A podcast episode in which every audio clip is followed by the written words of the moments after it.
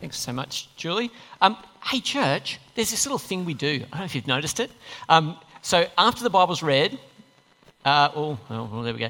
After the Bible's read, first of all, there is no uh, 2 Corinthians chapter 5, verse 22, so please note that.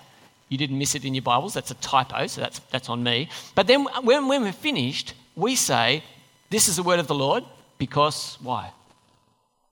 Because it is, and you get to agree that it is by saying, it's about the same level as last time. Let me try it again. I'm going to I'm to do it. Here we go. So I'm going to say, This is the word of the Lord. And you're going to say, Okay, that's good. I think, I think we should be thankful that it is actually the Word of God. I'm going to uh, pray that we might receive it as such, and, uh, and we'll dive in. Heavenly Father, thanks so much for this living Word of yours. Please help us today to understand it and give us courage to do what it says. For we ask this in Jesus' name.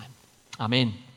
Well, if you've just joined us, we're in the middle of a series called our Vision Series, where we're going to be looking at our four values as a church. So, over here on this banner over here, we talk about giving the message of new life and we talk about living new life for Jesus. And we've got four values. We talk about being faithful, adventurous, compassionate, and enduring. And last week, we looked at our faithful value, being apprentices to Jesus. And this week, we're going to move to looking at our adventurous value, our second value. Now, if you haven't seen this little booklet here, it's on the back there, you can grab one. It tells you that our vision as a church is to see new life in Jesus come to every home. And for each of these values, we actually have a, a bunch of little questions that help us live it out. And so there are three questions under here, and I'm going to use them as we go through our sermon today through this passage to think about how to apply what we're learning today. So let me start off by presenting you with this magnificent picture. Um, I want you to have a look at it. Uh, does anyone know what kind of buses they have in London, very famously? Call it out again. Double decker. Okay, what has happened to this double decker bus? My, my son asked me, Dad, Dad, is it a fire engine bus? I said, No, no, it's not a fire engine bus. Uh, what has happened is the double decker bus has gone, tried to go underneath the bridge and has become a single decker. Uh, now, in the, um, in the uh, internet, there's a word, a word for this. It's called a fail. It might even be in the category of epic fail, okay? It's, uh, it's a disaster. Now, I want you to know that the Apostle Paul, who wrote this letter, to Corinthians, had a similar feeling about Jesus. He was a Jew, somebody who loved the scriptures and who thought he was being as obedient as possible to Jesus by obeying the law. When he looked at Jesus, he saw in him something very unattractive. Have a look with me at verse 16 of chapter 5 of 2 Corinthians. So, 2 Corinthians chapter 5, have a look with me at verse 16. He says there, So from now on, we regard no one from a worldly point of view. Though we once regarded Christ in this way, we do so no longer.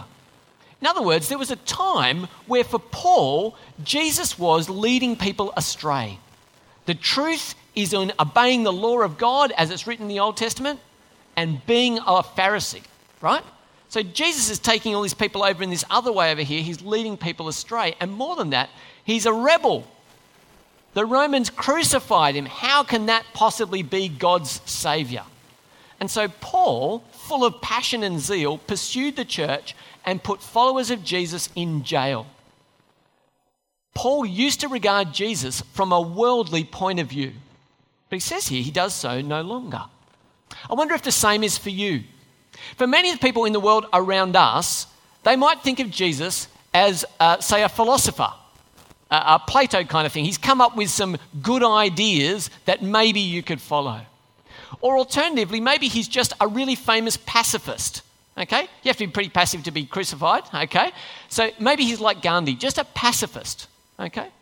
Or alternatively, maybe he's a popular leader who got right into his message and became a victim of his own success. Maybe someone like Martin Luther King Jr. Yeah? If that's the case, though, Jesus is just credible. He's just another person in history.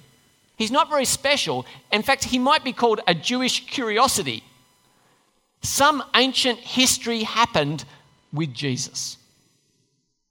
But Paul says he no longer regards Jesus in this way. And so we see in verse 16 that something has changed his mind. What is it? He sees something different in Jesus now. Jesus, he sees, is not just a wandering teacher, but he's the Son of God. He's the Word made flesh, the one that spoke creation into being, has taken up residence in humanity. He's the Passover lamb. He is the Son of David. He's the resurrected ruler of the world, and he's the coming judge. Now, when Paul looks at Jesus, he sees something totally different, not a failure, but the rightful king of the universe. When Paul looks at Jesus, he now sees Jesus Christ. Jesus meaning God saves, Christ meaning the king. Now, Paul does not regard Jesus any longer from a worldly point of view. And so then he can say in verse 17, therefore, if anyone is in Christ, that Jesus. If anyone's in Christ, the new creation has come. The old is gone and the new is here. I don't know if you know the name of our church. Does anyone know what our church is called? Well done, you're at the right place. So it's called New Life. Why is it called New Life? Well, two reasons. When I was thinking about this, I was thinking, who comes to Oran Park? People who want to build a new house in a new suburb, what have they come to do? They've come to start a they've come to start a new life, right? And I want to say to, I want to say to people, yeah, I want the name of our church to resonate with people who have come here for a fresh start. But there's so much more than new tiles, aren't there? There's so much new, better, better than landscaping your backyard. That, that, that isn't life. New life, truly new life, is found in Jesus, where we can say, absolutely, the old is gone. It no longer defines me. The new has come. That's what's on offer in Jesus a fresh start from our sins. They no longer define us. You can be made new. So I thought I might call the church rather than Oran Park Anglican Church. And since no one stopped me, I decided to call the church New Life because it's what we're about and it's the offer we have for the world. New life.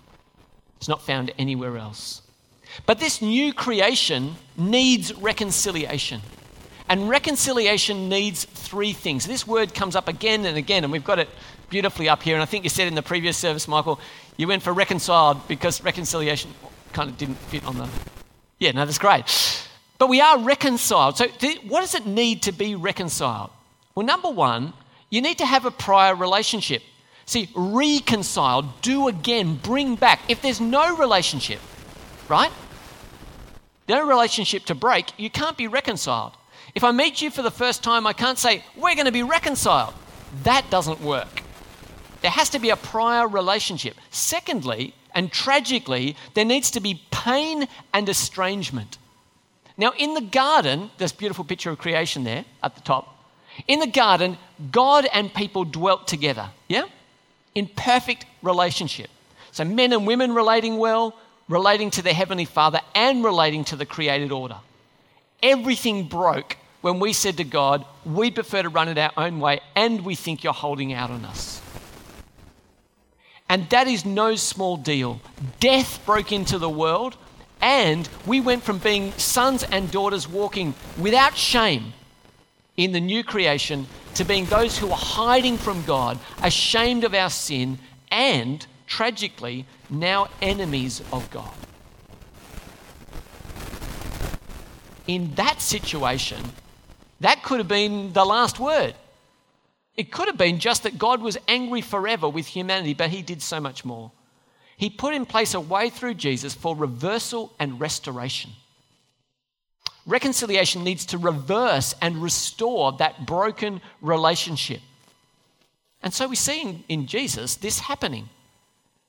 But let me tell you guys if you take the pain of sin out of your gospel, if you take the fact that God is okay, he's kind of ambivalent about sin, and you put that in its place, you don't have reconciliation. There are churches you could go to which would say your sin's not that much of a big deal. It's all kind of culturally defined. Do what you would like. God's basically loving. Do you know what can't happen in those churches? Reconciliation cannot happen in those churches because there's no distance between God and people. Do you see? We're all going to be okay. It'll come out all right in the wash. What if I tell you that your enemies of God until you're sons and daughters again. That you and I are facing the wrath of God unless somebody steps in to save us. In that case, reconciliation is not only possible but needed, isn't it? So if there's no pain, if we don't recognize any distance between God and us, then there's no reconciliation to be offered. But we see something wonderful in this passage. Have a look with me again at these words, they're absolutely beautiful. Have a look at who takes the initiative. So we sinned, we said to God, well, we've got this, thanks God, we'll take it our own way. We did that, and God could have rightly judged us, but He doesn't. He says, I will take the initiative. Have a look with me at verse 18. All this is from God, who reconciled us to Himself through Christ and gave us the ministry of reconciliation. That God was reconciling the world to Himself in Christ, not counting people's sins against them.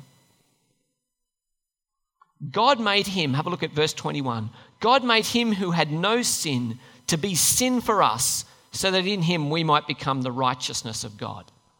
See, here's the thing we were God's enemies. We didn't deserve to be his sons and daughters, but God moved first. He stepped towards us in the person of his son. It's extraordinary, right? The message is extraordinary. It's not found anywhere else. And the message has a vertical and then a horizontal. And this is really great, right? Here's the thing God makes me saved because of Jesus. So God and I can be right. But then he commits to us the message of reconciliation. So there must be a horizontal expression to my reconciliation. I'm made right with God. I must work at making the message of reconciliation work with others. The vertical and the horizontal. That's what we see in Jesus. So, if we get that message, if we get that radical idea, how much of our lives should it impact? How much of our lives should it impact? I've told you the message of reconciliation. God is reconciling the whole world to himself in Jesus, and it should get an hour and a half on Sunday. Now, you're all here. I shouldn't, I shouldn't beat you up, should I? I should celebrate with you. Because you're doing well, right? But it can't just be for an hour and a half on Sunday, can it? You sound convinced. That's good. It can't be. If there is new life for the whole world that has been won for us, it must matter. How is the kingdom of God shaping our time, how we use our time, the talents that we have, and the treasure that God has entrusted to our care. I said this in the, in the, in the service before, and I'm glad I've got my watch back on. Um, I, I've heard it said, Give me your wallet and your watch, and I will tell you who your God is. Are you with me? Give me your wallet and your watch, and I will tell you who your God is. Because what you do with this they say that the, the wallet is the last thing to be converted. Have you heard that before? No, but it's nice to have you chuckling along with me, right? Okay, so, so we get saved and we go, I'm all in for Jesus. And maybe we start going to church on Sunday. That's part of our time. Great. And then maybe you really stretch and you get a life group in as well midweek. Brilliant. So now I'm, I'm, my, my whole time is changed. And then you think, man, I could be a partner at New Life. I could help here. I'll bring my talents to bear for the kingdom. How brilliant. Oh, you want my money? No, God doesn't want my money, does he? I'm giving him all of my time and my talent. I'm not giving him all of it, I'm giving a small part of it, but I'm giving you so much already, God. You don't want that. I mean, I've got a holiday and my kids' edu- I mean, so here's a question. If someone grabbed your calendar and they grabbed your bank statement, would there be enough evidence in there to convict you of being a Christian?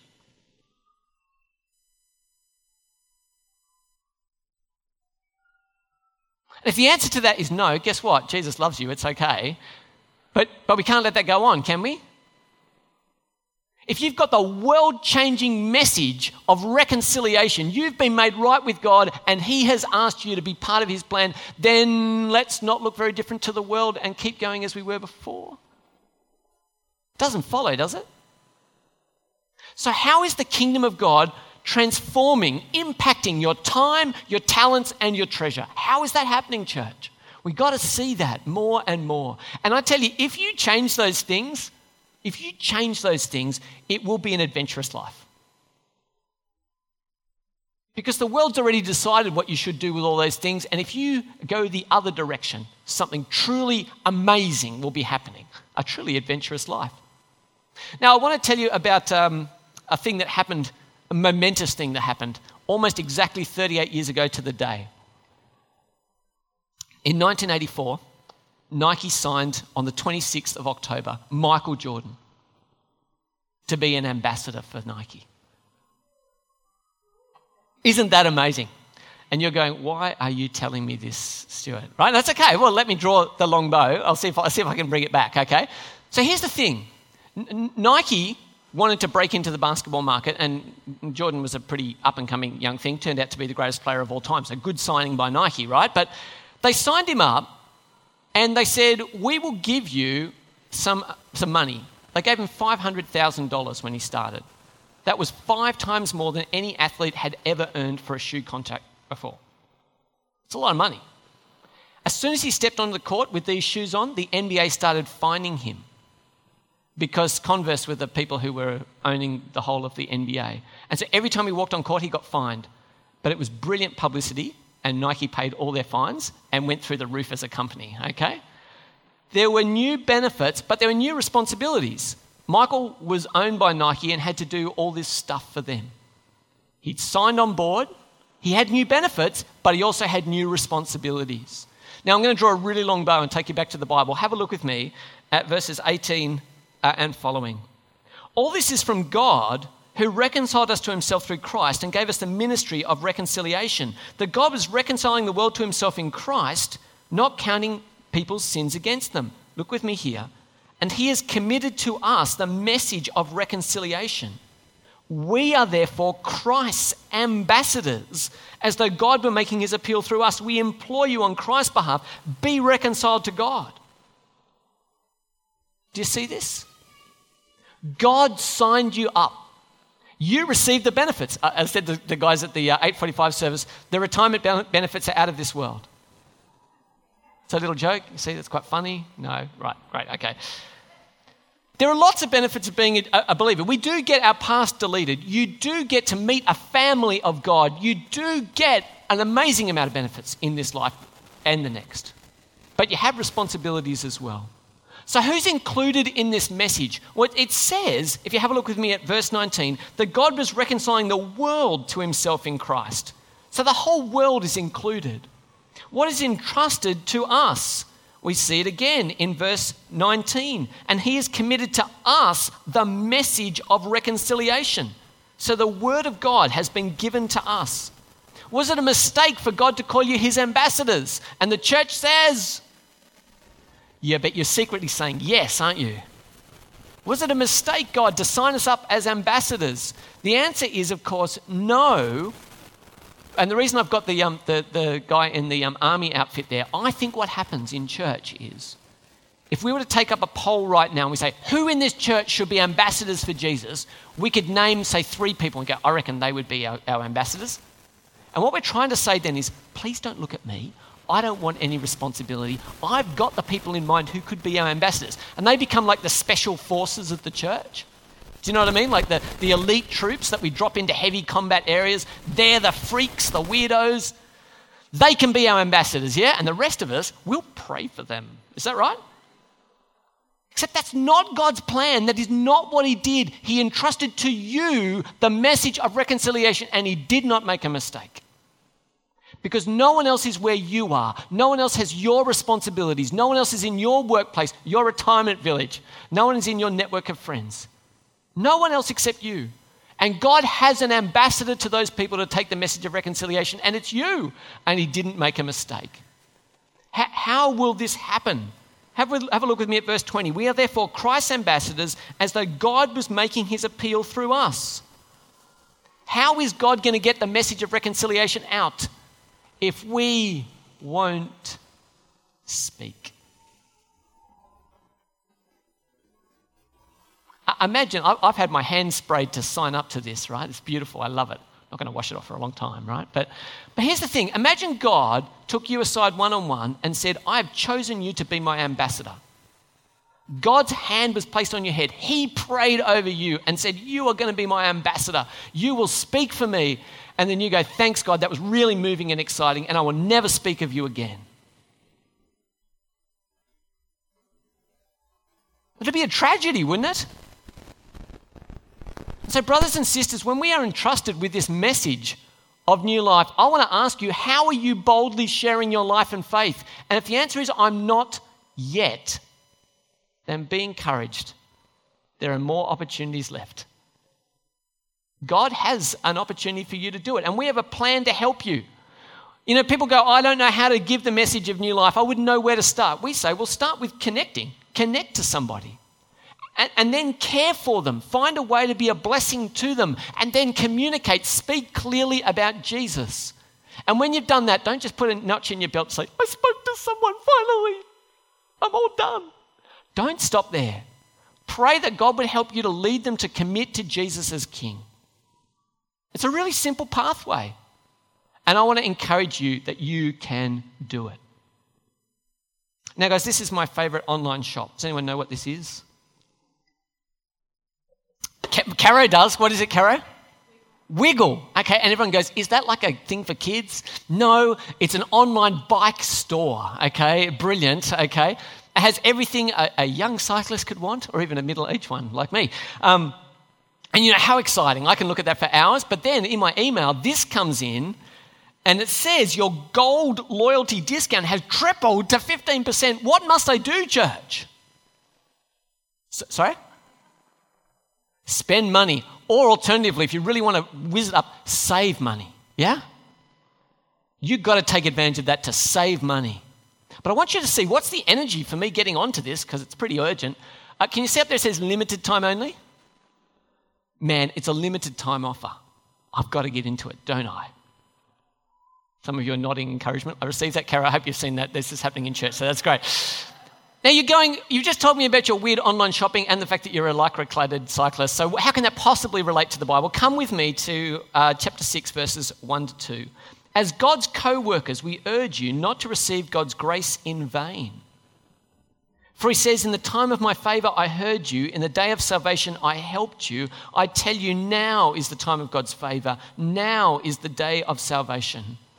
If we look at my overview of the Bible, this is the Old Testament here, runs from creation all the way through to return from exile. This is the New, Te- New Testament here Jesus' birth, death, resurrection, up to the new creation. If we look at that and we zoom in on the New Testament and you say, where are we on the Bible timeline? I would say that today is here. We are after the birth of Jesus. He has died, He has risen again. The Holy Spirit has come, but He is yet to return in judgment, and we have not seen the new creation. Are you with me? So, when is today? Today is in the beautiful window before the judgment of God with all the resources of heaven available.